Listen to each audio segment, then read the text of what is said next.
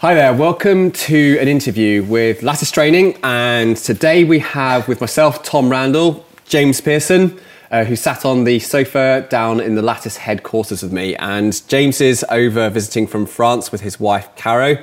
And uh, I thought this would be a really good opportunity to get you sat down and talk about. I think there's a lot of things that we can talk about today. Sure, I think we've got to be careful not to talk about too many random things today. Try and keep on topic. yeah, we'll try and keep focused.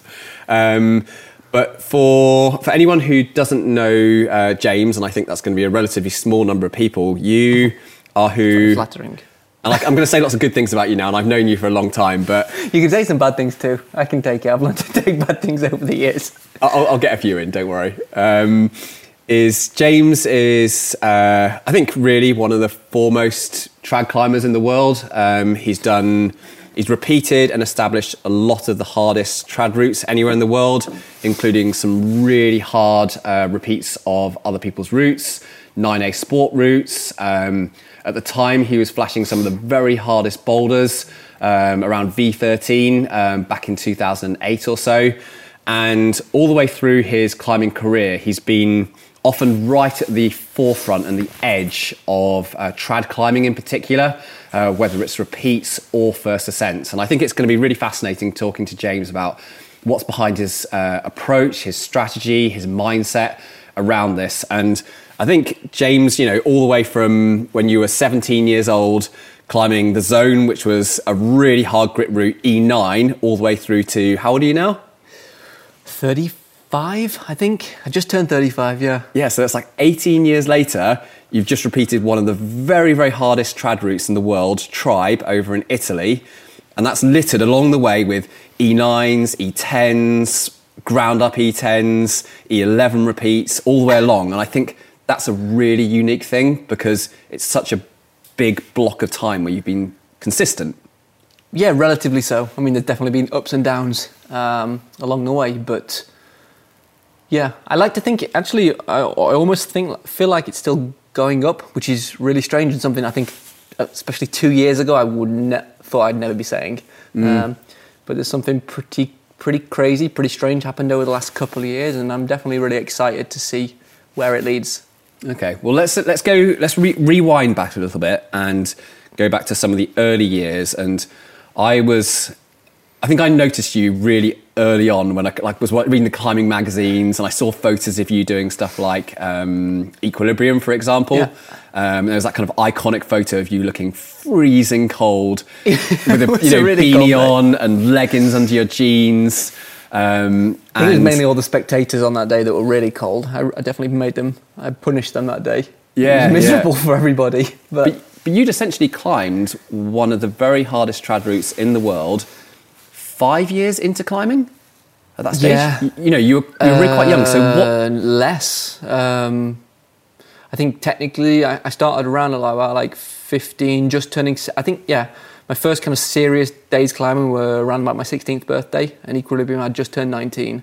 Yeah. So a little bit, a little bit less than that, but um, So that route, dangerous eight B plus ish, eight B. Who knows? I don't Some- know. somewhere around that it's, kind of number. It's really hard to grade grit routes, isn't it? And I'm actually probably struggling more and more with it because I've got so much more experience in other th- things now. I'm really. st- I figured the more experience you'd get elsewhere, the, the easier it would be to quantify these things. But actually, it becomes more and more complicated because grit's such a such a peculiar, particular rock type. Um, it's it's the kind of thing where you can you can float up it on one try and then spend the next day falling off all, all the moves. And actually, that was kind of that's how Equilibrium went. I remember the day before I did it, I top roped it first try for a warm up, and I thought, okay, this is on. Yeah.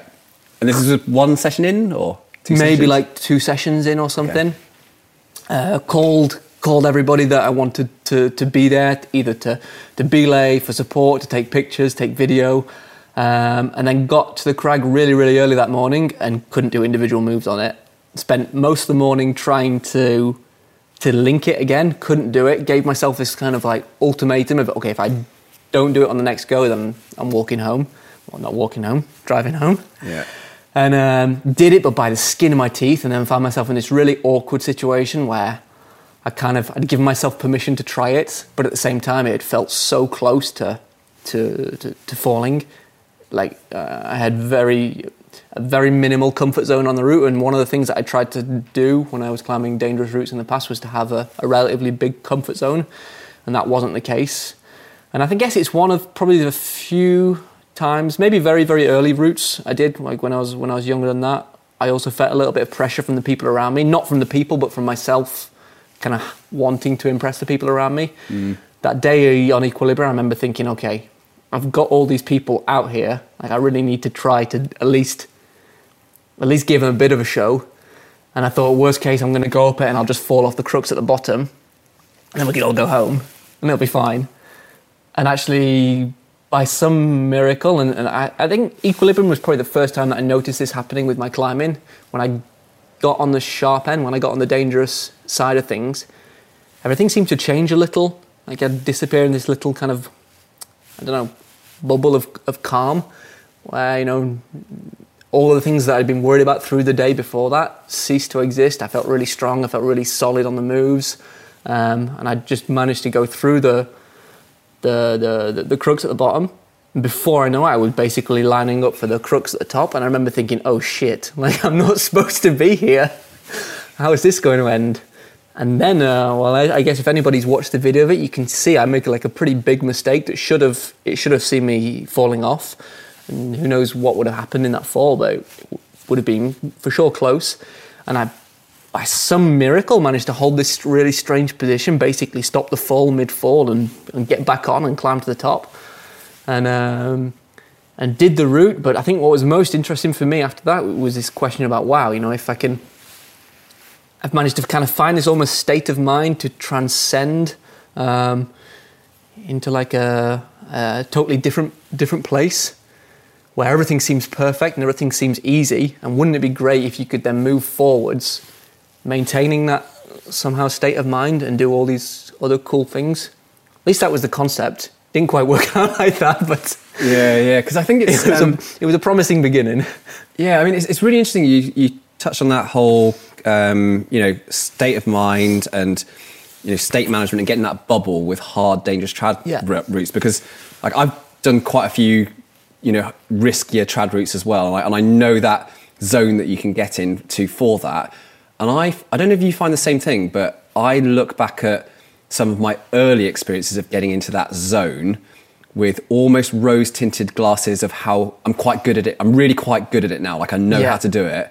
And I see my early experiences and think, I knew what I was doing then of how to get into the zone.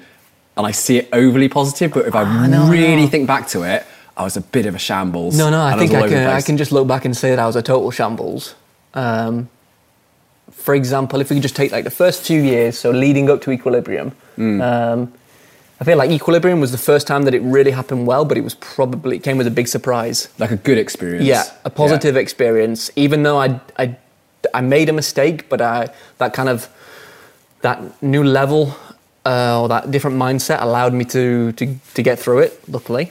Um, but before that, I was really, really bad at climbing dangerous routes. I'd have to, I'd have to top rope them I don't know, I'm just going to throw some random figures out there, but you know, 10, 10, 10 times in a row before I'd feel confident to go for it because I knew as soon as I'd get on the lead, I'd just start shaking and wobbling and basically trying to kill myself, which is really, I thought, we always thought this was really strange how, you know, you, you hear often about these fight or flight mechanisms that we have built into us, you know, when kind of everything goes wrong, we, we be, become the, the kind of animal that we're always supposed to be and we mm-hmm. can get ourselves in or out of dangerous situations. But actually, with my climbing, it was really the opposite of that. I'd, I'd be fine on a top rope. And then as soon as I got on the lead, where you'd expect you'd be able to pull harder and, and do harder things, I would just shake and, and get really scared and make terrible mistakes. I, Did you have anyone that mentored you through that in those no, earlier um, times? Were you like copying the behaviours of other good trad climbers around you? Are you doing that in your own little learning bubble, essentially? No, I was doing it really very much on my own. Um, so there was a guy called Tony Simpson who I, cl- I climbed with quite a lot in the beginning. Um, and if anything, Tony was really trying to steer me away from, from trad. I, I can't remember exactly why I was motivated to get into trad in the first place. It might have been something as simple as just watching Hard Grit. Mm. And realizing that some of those places were so close to my to my house. Basically, that time I was just 100% in love, obsessed with climbing. Like you know when you when you start a new relationship when you're when you're when you're a kid, you're just completely obsessed by this this this other being, this this other thing. And climbing was like that for me. I just wanted to to anything anything I could from climbing. I wanted to take it and kind of wrap myself up in it and just. So I'm guessing you were climbing your house, Everything. outside of your house. But I've been I've been doing that since since a really young age. So even though Okay. I technically didn't actually start rock climbing until I was about 15, that was only because I didn't know anybody that climbed. And, Okay. um, there was no one in my family or you know close sort of friend network that that climbed, and so. My parents had tried to get me into climbing a few times. Like my dad had taken me to Black Rocks a few times, and you know he'd, he's there with that like blue polypropylene rope that he found in the garage, and he was standing at the top of I think it was railway slab it's called now, like belaying me up, and I was scrambling up that thing when I was really little. We went abseiling a few times, like in the woods. I thought that was a separate thing. To, well, it's technically a separate thing to climb, but I thought it was like a real, real thing. Just go, I'm going abseiling today. Um, but then finally, uh, getting into climbing, it was just immediately obsessed with it. And, you know, as soon as I'd meet another climber, I just wanted to spend time. I'm sure I harassed so many people, just endless phone calls. I started skipping school. Like anybody I could find the weekday that was going climbing, I'd, you know, I remember taking like two hour bus journeys across the Peak District to, to the Roaches numerous occasions just because I knew a few people over there like Andy Turner and Justin Critchlow that kind of had time off during the week.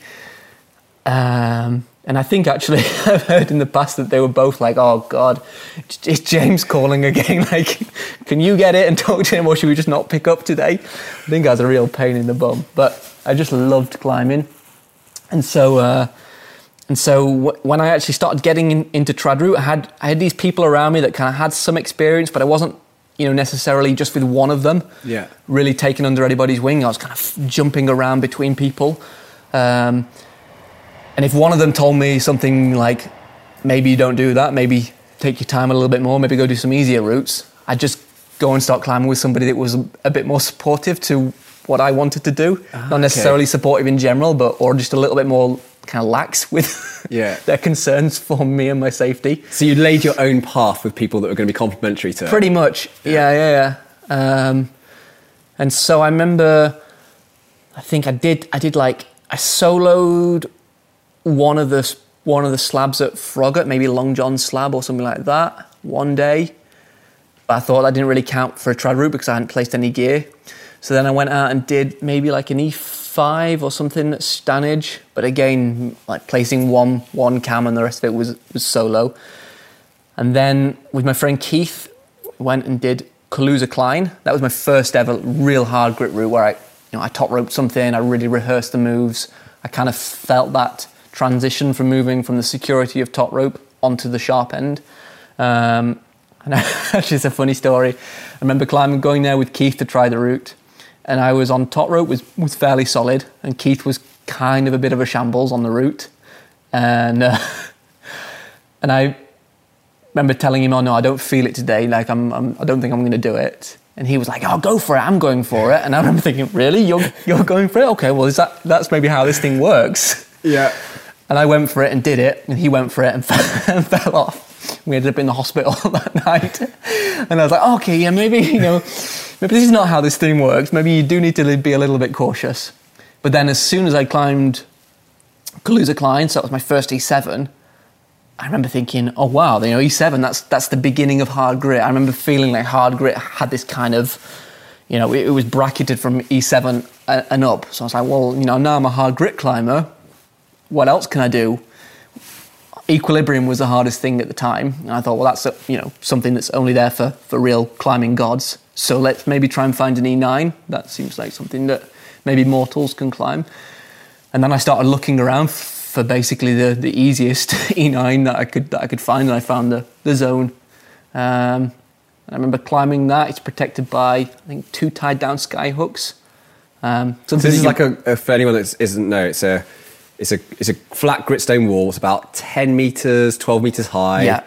and it's it's pretty much just over vertical, so like one degree overhanging or something like that. Yeah. and it's just a it's very kind very of blank face, isn't it? Yeah, so it's at Curbar, which has some of the some of the probably the more impressive gritstone routes around. These, these really big, clean cut faces. um, and some really cool looking easier lines like the Peapod. And the zone actually climbs just on the left of the Peapod. And so you've got all these amazing looking routes, and then you have the zone, which kind of takes a very arbitrary, strange line up a really kind of small, unassuming piece of rock.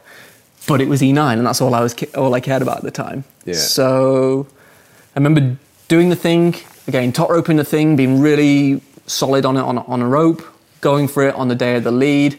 Um, it was the first time that I was ever actually getting filmed on, on like a proper proper route.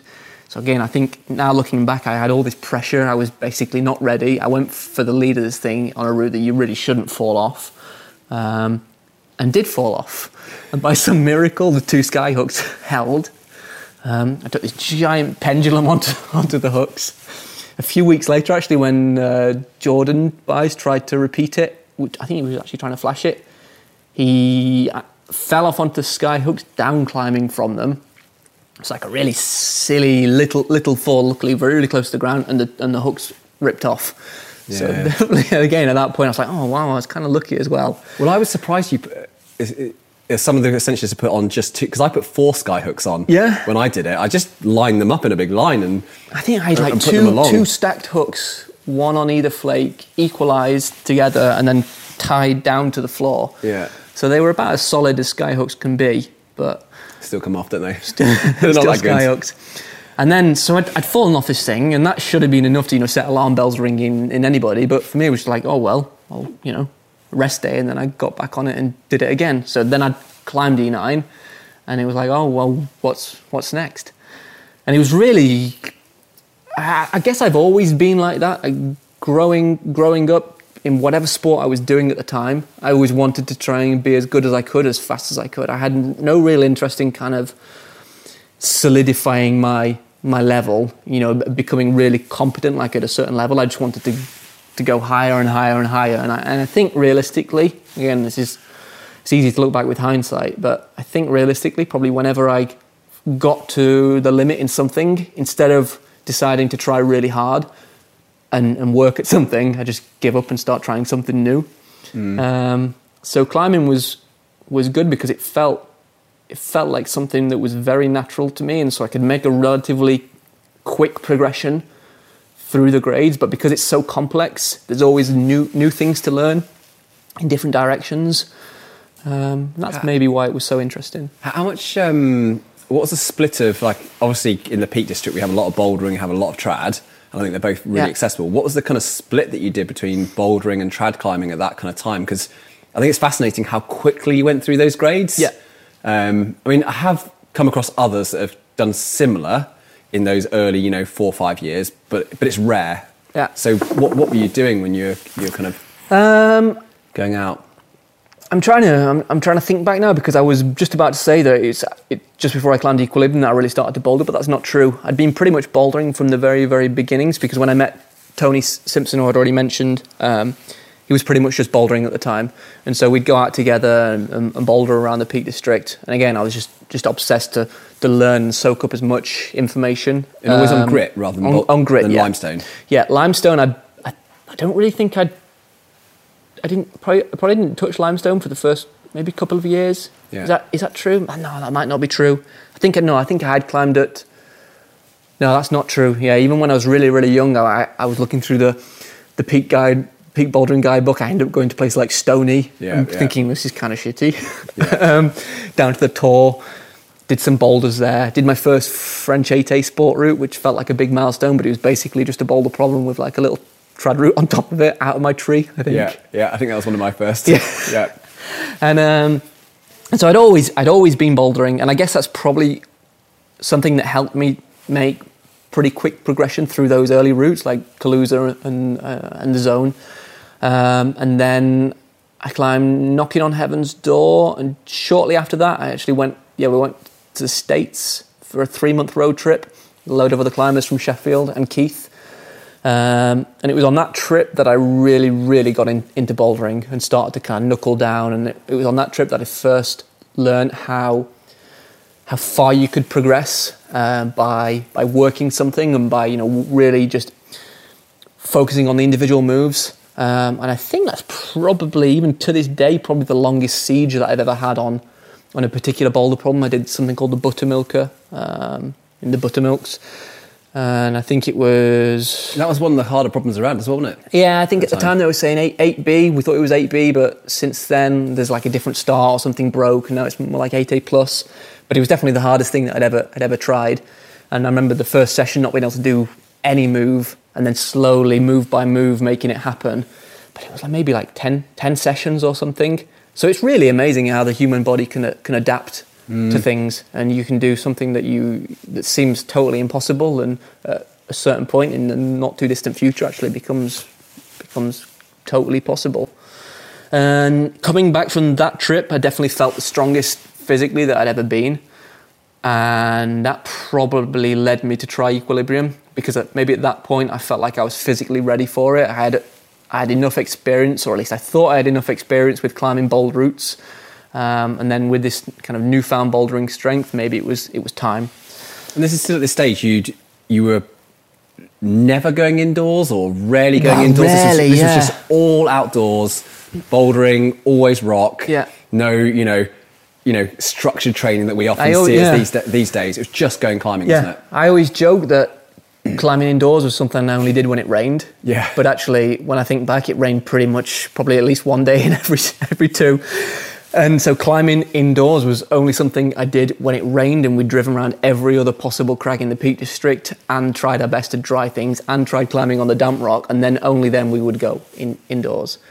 So yeah, when I when I climbed equilibrium, I was really very, very rarely climbing indoors. And if I did climb indoors, it would probably only be at places like the school. You know, so just very, very basic climbing on boards. Mm. None of this kind of crazy, funky, three dimensional stuff that we see nowadays.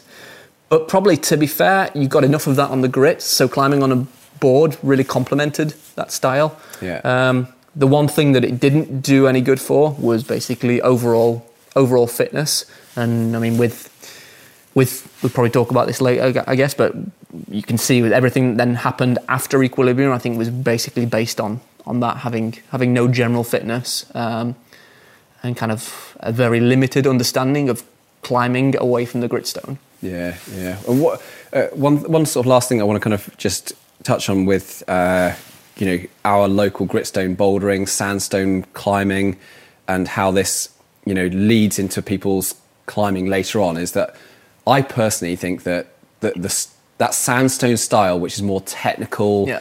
interesting, a lot more problem solving on it, is such a useful form of climbing to put early on in people's climbing Yeah. careers. Even if it, um, you could create a version of it that was indoors on blobby holds and really weird technical stuff. I feel like it's something that sets us up as climbers. That if we get that early in those first five years, you sort of build a lot off the back of it, don't you? Yeah, I totally 100% ag- agree. Um, it's like I said before, like gritstone is and sandstone to a certain extent as well. It's such a particular, peculiar rock type where there's not really that many holds, so you learn to use everything else that you can Yeah. um, to kind of make your way up the thing. And then there's all these other things that you learn from, from climbing on gritstone, especially from trad climbing and also from climbing in less than favourable conditions. Let's say that you, you learn to be kind of tough and, uh, and adaptable. Um, but it's, I think it is mainly that weird and wonderful style that, that grit has that is the fact that I'm struggling to explain it now probably explains why it's so hard to teach to somebody later, um, because it's just something that you have to feel. And from all my experience of, well, from, from, from myself, but also mainly from trying to work with other climbers and help other climbers progress, the hardest, most complicated people to teach are always basically like the strongest. If you can take a, a kid, um, or, and this is not sexist in the slightest, but basically a girl, they learn so much faster than strong guys because strong guys have basically, strong, sporty guys have spent their entire life just relying on muscles, and that's all they know how to do. And you try to you try to explain them kind of the subtle nuances of standing on their feet and changing their their body position and really balancing through things. And in the beginning, because they don't understand it, it feels way harder than just grabbing the holds and pulling.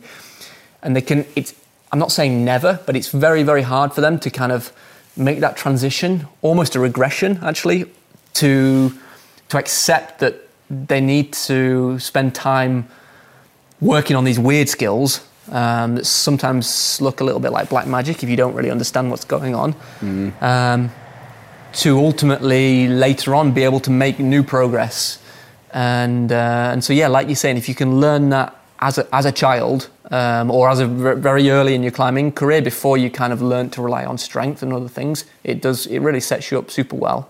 And I was super. I think one of the things that I consider myself most fortunate was to have spent uh, a bit of time climbing with Johnny Dawes when I was really young. Um, even having kind of, uh, I guess you'd call it a, a masterclass with him one day and then bumping into him at various other places like uh, along the way. And Johnny, I think his style, whilst you know I, I climb very differently from Johnny, you kind of look at a lot of the stuff, the kind of weird, like jumpy, dynamic um, style that that Johnny has, is somewhere in in, in my own climbing. And um, I think I think you stood out like that uh, very early on. Well, I remember watching footage in your early parts of your climbing career, Yeah. and going, "Whoa, what's this one-handed?" Yeah, like, like you see on- your on- ha- on- on the groove, for example. Yeah, Yeah. And I think that really blew a lot of people's minds Yeah. when they saw that for the first time with those one-handed little skips and stuff. And I think the climbing, you know, or, or you know, the industry or the status quo was going. I, I don't get that. Yeah. Why, why would you do that outdoors? But now, Exactly. I think most people. But It's funny, isn't yeah, it? Well, I, I mean, I've seen a a triple clutch in a competition where someone's you know moved between multiple yeah, holes. and it is the easiest way. Yeah, and they get that. But back then, It's like it you've got four, you've got four limbs. Why not use them all? And and you're like, well, sometimes it's easier if, if you don't. And Johnny really, really helped me to say Yeah. understand that. I don't understand it even today, but I'm still. I understand the the benefits that it can have, for, even if I don't understand the actual magic of it in, in itself. Um, and I think so. I took the things that Johnny taught me, and I was really lucky, I think, to to climb with Johnny quite early in my career, and also be very very short when I climb with Johnny, which is a huge huge disadvantage. So having started out climbing live, It's in, like it's as- in short, not very tall. yeah, as in I was yeah. like five five foot five, I think, when I when I started climbing, and, and, and especially when I met Johnny. Um, and so to have been basically like a weak five foot five person, and now to be, I mean, strong is very relative. I like the Will I'll- I'll Bosi give it to you. t-shirt with I'll a- give it to you. I didn't get this strong doing yoga and made me think of that. But to be someone, you know, who has a, a little bit of power and is quite tall, to basically uh, to look back and say, A, how how difficult it is for, for shorties, but how thankful I was to have been a shorty at one at one time and have to learn to climb through that because those short people that don't have much power, God, they climb so so well, so much better than than, than the- I do now. All the shorter climbers are going to be listening to this or watching this and going, "Oh, this is just this is a revelation." James has given me permission. I can be, I can Yeah. be really good here. I mean, don't get me Yeah. wrong, it'd be better if you were tall. but kind of, I think life, you've got to really try and look at all the positive things that you can find. and leverage it. Exactly. Yeah. So, yeah, you're a shorty. Make the most of it. You can be a wizard and you're light. So, that's pretty cool. Yeah, there still are some advantages. Um, and so, Actually, in comp climbing now, if you look at it, pretty much everyone's really short. yeah, because because they've, Lana um, Mondra stands out when you e- see him in the lineup. Yeah, he looks yeah, yeah. a lot taller than most people. And I think Caro, so. Caro's idea about all this is that the the setters over the last sort of ten years they became so conscious of setting morpho routes for the few short people that there were. Um, basically, moves became a lot closer. That now everything has become almost morpho for tall people, and so it's now way better to be to be relatively short, relatively light.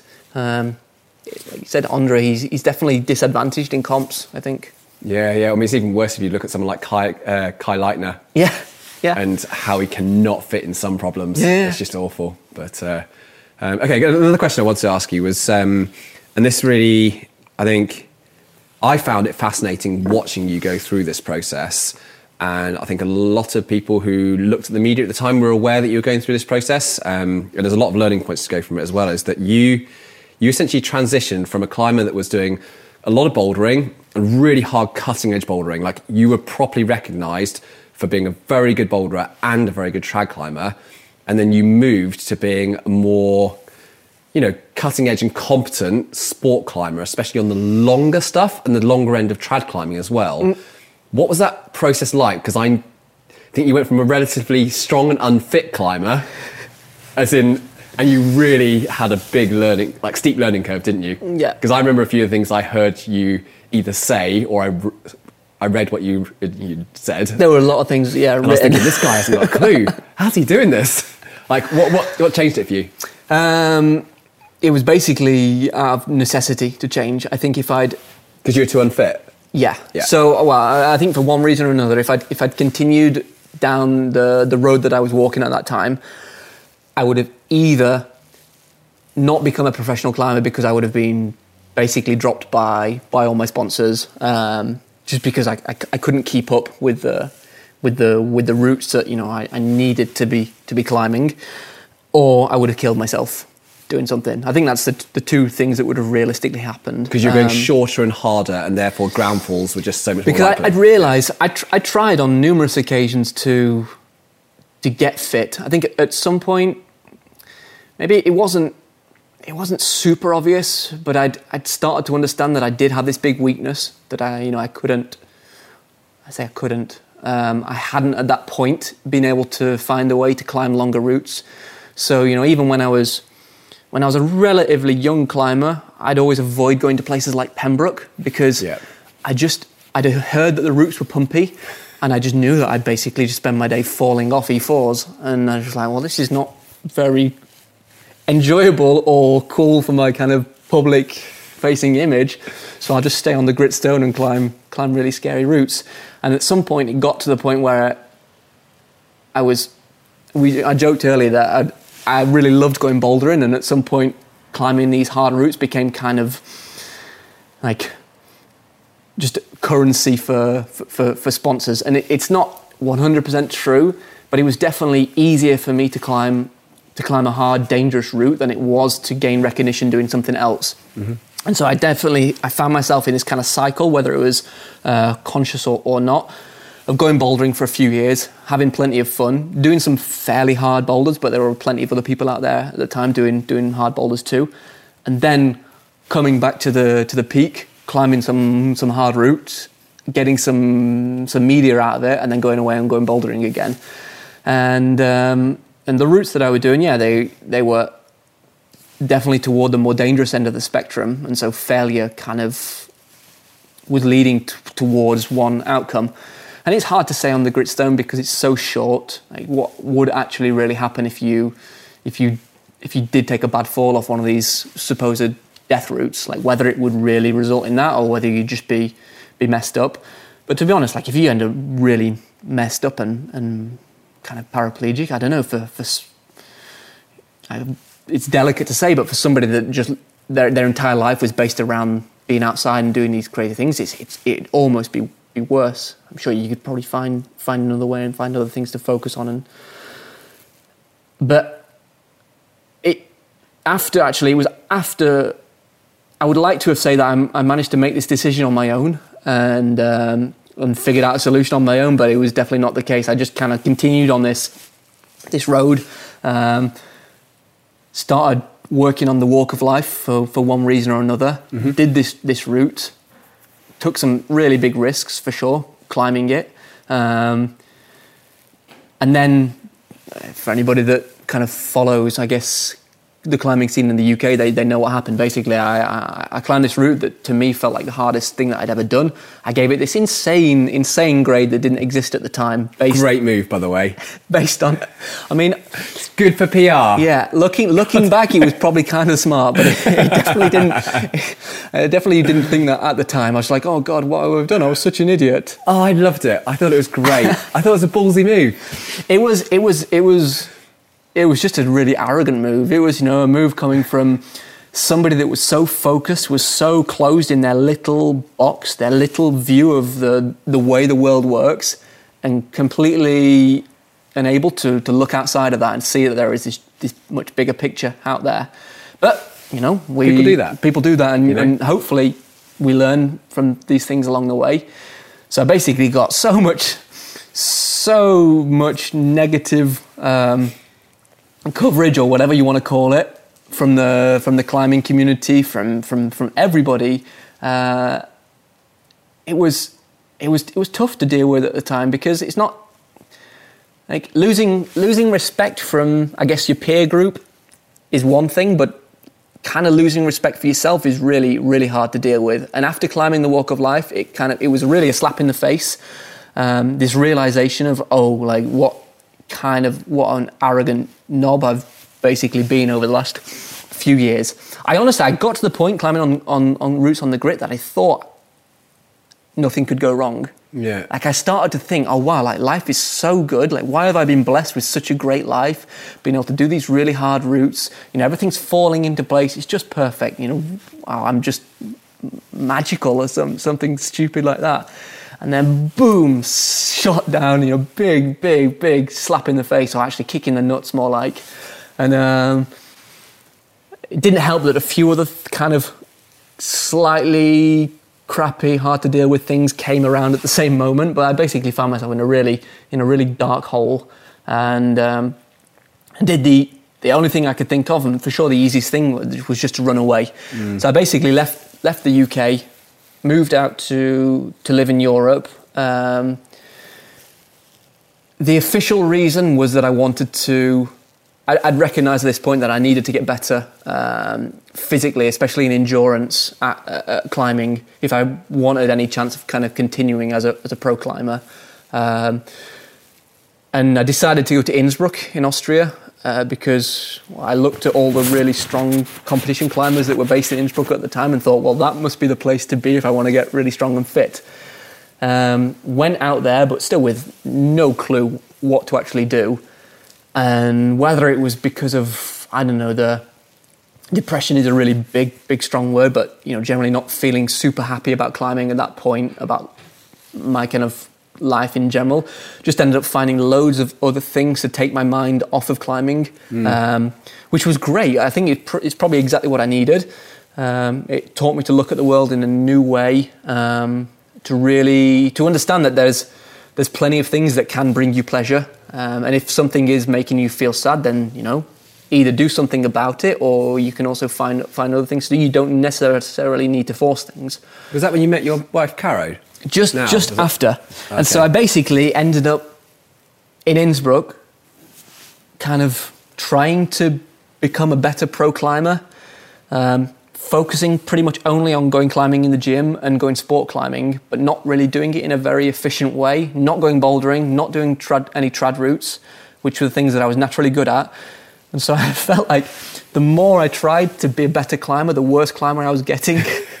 Sometimes you go backwards at the start. So when, when I you... met Caro, and it was also partly probably to do with way too much partying and you know everything that goes along with that. But when I met Caro actually in when would it be? Early 2010. It was in Turkey. I was there with the North Face, so with my main sponsor, on this. They were calling it an expedition, but it was basically like climbing holidays in in, in Turkey, um, sport climbing holidays. So you know, should be doing relatively hard sport routes.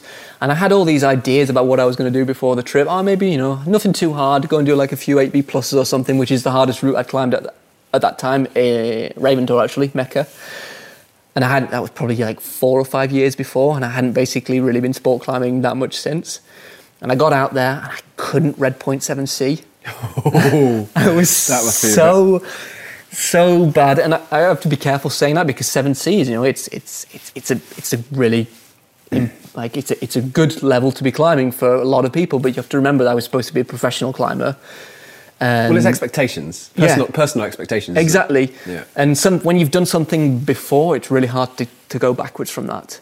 And Caro, we basically bumped into each other on that trip. And I guess the only positive thing I really take out of that trip, well, apart from meeting her, obviously, is that she clearly wasn't interested in me because I was any sort of climbing superstar. Let's just say that.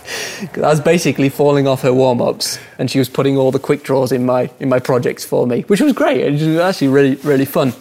And actually, it was because of Caro that I kind of slowly started to find a love for climbing again. Because mm. falling off something that really should be quite easy for you is it's it's tough to swallow, and it makes climbing just not that fun. But then Caro came along and she was just so exciting to for me to be around for, for, for many, many reasons. But one of those reasons is that she was so in love with climbing, and I think I could probably see some of the emotions that I'd felt for climbing at one time and kind of wanted to feel again, but had lost along the way. And so I remember just, it didn't matter if I was falling off her warm ups. I just loved going climbing with her because she was always so psyched, and that made me really psyched. And then, actually, really, really quickly, just from climbing with her, I started to kind of make my way back towards my old level, um, which in sport climbing, you know, had never been particularly impressive, but it was better than it had been a, a few weeks before. And so we started to climb a lot together. Probably, I don't know, a few months went by. We were living in Innsbruck together at the time. She was basically training in the gym because she was still competing in World Cups at the time. Um, so, you know, she had this very structured, kind of um, regulated training regime. I was training, I'm saying this in inverted commas, but I was basically going out on, on the rock, trying to climb things. And I was trying to, I remember I was trying to climb an 8C at the time, a very bouldery one, so it suited my style. And I'd been trying it for a few weeks, and, and I came back to the gym, and Caro was probably in, maybe in like a second session of the day in the gym. I was moaning about how I was annoyed. I'd fallen off my project again, and you know all this training that I was doing just wasn't making any difference. And like, why does training not work for me? And she kind of I remember snorting like through her nose in a way that only French people really can. Yeah. And saying something like, "I don't, I'm not being rude." I mean, clearly, she was being rude because she's also French. Um, but you know, you're, I don't know what training you're actually talking about because from where I'm standing, you're not doing anything. You're just playing on the rock with your friends and moaning which is very British. um, and so she, she said, you know, if you want to train, why didn't you ask me and I can help you and I can make you a plan and you can follow that plan and that's, that, that will work. But, you know, you have to, you have to know that it's going to be really painful and really boring. But if you stick with it, it'll, it'll work. It's just, it's that simple. And I was like, yeah, yeah, please. Like I've been, you don't know how many years I've been searching for this, this solution. And she's like, well, you know, you've clearly not been searching very hard because it's not very difficult.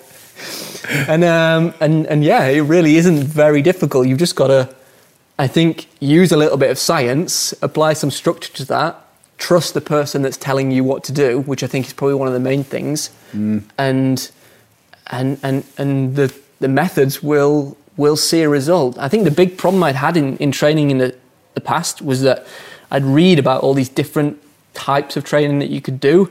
I'd try one, and after like two weeks of not seeing any particular results, I'd switch and I'd try something different. And I just I never left the time for it to actually actually work, and so never really saw any of the benefits and just got frustrated. And I think it's one of the things that you notice you you kind of get further down in your career as a climber is how much patience you lacked Yeah. as a younger climber, Yeah. and you want to be able to give that patience to your younger self and go, Yeah. just give it more time. You're doing the right thing. It's good, just stick with with it. but you want it so bad, Yeah. so fast early on when you've got you know ten out of ten enthusiasm. Yeah. It's kind of one of the reasons why now we're doing bits and bobs with, with some of the younger athletes in like the various brands that we work with, and it's so it's so cool working with them, and and I guess that's probably one of the reasons that we like doing it much so much is because you can see they've got these incredible bodies that are just you know waiting to do all these amazing things, but there's so many things that they just don't know yet, either with training or with other things, and if you could just somehow pass on this knowledge that you've learnt um, like and, and give it to them right now and save them 10 years of self-discovery god it'd be, they'd be so good. Yeah, yeah. but What, what would you go back and tell yourself if you could go back now and go back to Jay? Let, let's say you've just done Equilibrium. Yeah. So you've already done, you know, pretty well, and you've got to 19 years old. Yeah. And right now you could go out, sit down half an hour, and impart a few pieces of wisdom to that that younger climber. What would you get them doing? so it's, it's, it's a difficult question because so many of the things that i did kind of define the person that i've become today mm-hmm. so it's, it's hard to know what, what you should get rid of Yeah. because you know, who knows like maybe that really awkward thing that you went through that was super painful or just you know not particularly enjoyable actually really defined the path that you were going to take and you wouldn't be here and i'd be i don't know working in mcdonald's or something now it's a good way of looking at it. but if if I could, I think the the the most important thing that I had to learn uh, with my climbing was that don't box yourself in to be like this one trick pony. It's really good to play to your strengths, and I still definitely do that to this day.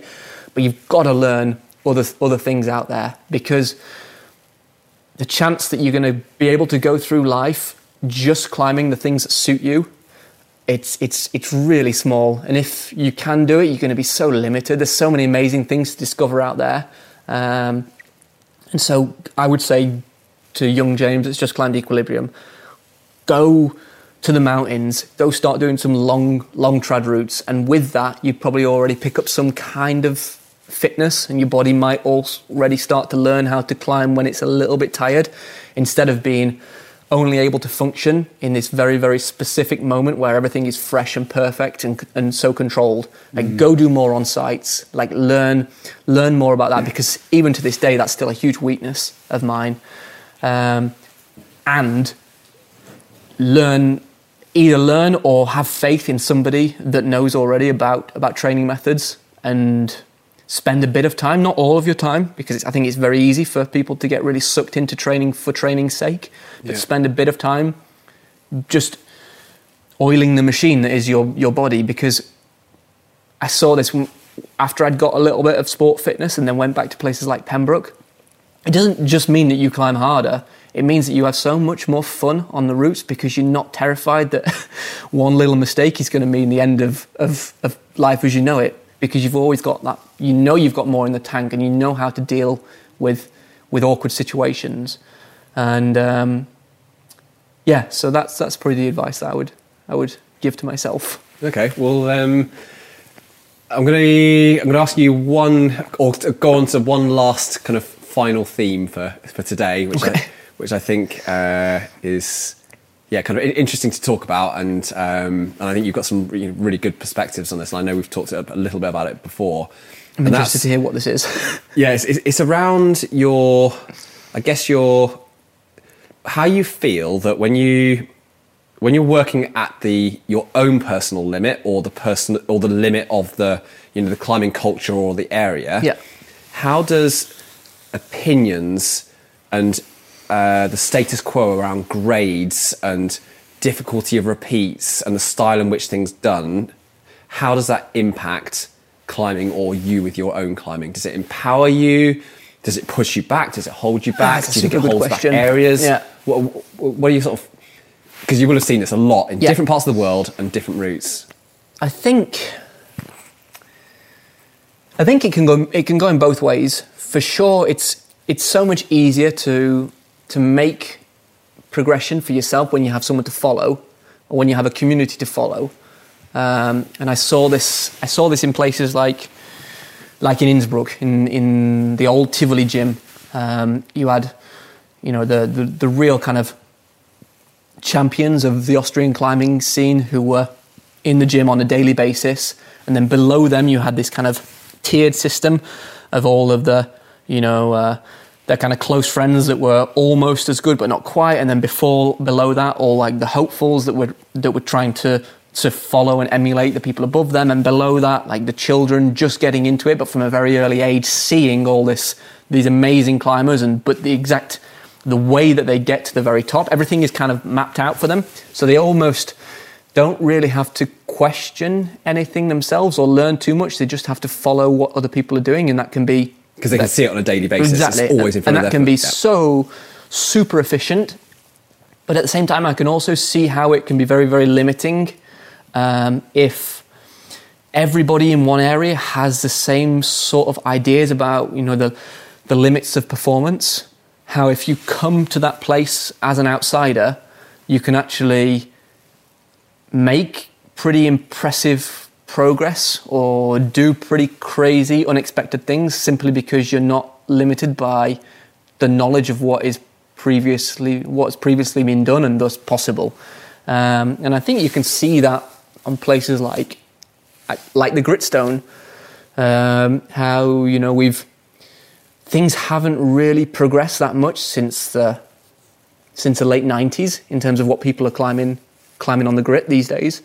Uh, when you think about you know the, the grit routes that those guys were climbing in, in hard grit, and the level that they were climbing on on sport at the time. I mean, obviously there were a few exceptions, people like Ben and Jerry who you know had already climbed really hard sport routes, but the majority of people in that film, especially people like Seb, you know, they were they were climbing routes on the grit that were pretty much at the limit of what they were climbing on bolts at the time. And try to th- imagine somebody basically climbing like a bold 9A on the gritstone nowadays. It would be just insane. Like the routes that they did in, in hard grit are still newsworthy to a certain extent nowadays, and that's mm. that's that's pretty nuts because I really think we're we're we're kind of a little bit held back by it's not just the gritstone. It's it's like I think psychology in general and, and the kind of the way that danger interacts with climbing performance. But you do see sometimes foreign climbers come onto the grit and just they'll just like bash out like a few E7s and E8s really really quickly, and all the locals are like, including me, are like, wow, what just happened there? That's that's not a route that you should be able to climb at this time of year, or that's not a route that you just go on site. Yeah, yeah. because everybody before us has, has done it in winter and has top roped it and told us it's dangerous. But actually, maybe it's not. Maybe you know you can climb grit when the conditions aren't perfect, and you can climb these dangerous routes because actually a ground fall isn't guaranteed from the from the crux, or that ropey bit of gear is actually probably a, okay. So that's super. That's super interesting, and I guess you can probably apply like it's the same kind of logic or at least problems that apply to doing first ascents when you and, and big long projects when you really you get stuck into a project of your own like you kind of you create the reality around that project and that can be for good or for bad um, but whatever it is you're basically stuck with that it's very very hard to take a step back and objectively look at the situation and reanalyze things Whereas you get somebody new coming in, suddenly they, they find a new hold or a new way to hold it, or they just tell you that, oh, this bit that you're really worried about, like it's actually kind of chilled. Um, and I saw that game with, with Tribe, with, you know, Jacopo. It must have been such a hard thing for him to go through those years of, of trying the thing, not even having done all the moves on it, not even knowing if this thing is possible, just continuously pushing forward, like banging his head against the wall, hoping and praying that one day it might all work. And so clearly, you know, when people look at it and say, wow, you know, how, how did Jacopo take all this time to do this route and, and James comes along and managed to do it in, in a couple of weeks, but it's not the same thing. Like I, mm. look, I, I went to that route knowing that the route was totally possible, that all the moves had been done. I had videos to watch. I knew about the gear. I got the luxury of climbing on it with another amazingly talented climber, with Yenny, who basically actually ended up pushing me to get on the lead. If, if Yenny hadn't been there, I think I would have probably taken a lot longer to get on the lead. Yeah. Um, but with him there saying, "Oh, I think it's, I think it's safe," I also actually, yeah, it probably is safe. We should just start trying it on the lead, and then it's just the, you, you kind of knock the barriers down and realize that these, big monsters that you kind of create there, they're very much in your head. So it's it's it's it's a delicate balance to find, I think, but yeah. I don't really have an answer how to move forward from that, but just something to be No, aware I, well, of. I'm, I'm never even quite sure if it's something that you can that you can move forward from or that should change. It's Yeah. just that I think it's really interesting to be aware of it and understanding, like particularly for you know any of us that are involved with projecting, is to understand that that whole projecting thing is such an all-encompassing Yes. thing, and you're inside your bubble, and you, you, you because you have to. There's so much complexity complexity to it. You start trying to control for all these different elements in it, Yep. Mm-hmm. and you become quite fixed in your mindset because you need to you need to fix for this, you need to fix for this. You need, you have all these things that are fixed because you're dealing with the limits of your own performance. So you can't have too many moving variables, and of course that is a total you know blind spot in your ability to be really objective after a while. Mm-hmm. And so you get you can get really stuck with it. And it's as long as we're aware that that's what happens, don't be either upset when you get the grades wrong Yeah. or you know you have a nightmare and something takes two seasons when really it could have taken you two weeks if you'd allow someone else to come in and have an input you know it's, it's just being aware that that's that's how the game works because sure. the psychology is so important yeah, the psych- exactly. The psychology is so important. The, the state of your own mind is. It's hard to put figures on it, but for me, it's a, it's fifty percent of the of the game. Like I Mm. Can be, especially at your own personal limit Yeah. i think yeah, like i think uh, uh, and what's kind of what I always think is interesting and explain to other people who are still not approaching their limit is to remind them that that mental game, the psychology bit, is probably a smaller portion further down the curve. Sure. But it becomes increasingly important to when you get close to your limit, and that's where you put, want to put more energy into it. Exactly. Because people can go through 10 years of progression and they're really focused on their technique and their training, for example, and they do amazing on that and they get really drummed into this thing works, training works, technique works, and they get to their limit and they've literally done, you know, no development on their mental game at all, and they don't want to tackle it because it feels foreign. They're not very tested with it. They feel really rusty in it. But that's where they need to put, you know, ninety percent of their effort now. And what I, th- I find really, really interesting is that there's different types of, let's call it the, the mental game. So I would probably say that from my experience climbing dangerous routes on the gritstone as a, as a kid, I developed like a fairly strong head when it comes to dealing with the pressure of, of danger. But that that capability to deal with that pressure has nothing to do with the professor uh, dealing with the pressure of let's say like performance anxiety and dealing with you know potential failure. It's, it's really funny. I, I, I would have thought that okay if you're strong mentally at this you're strong mentally at everything. But it's very much so the different specific things that you've learned along the way. And they don't necessarily correlate or even link up with one another so i've spent the last six, seven, eight years probably. Uh, yeah, 2012 was when I first started working on this with Caro.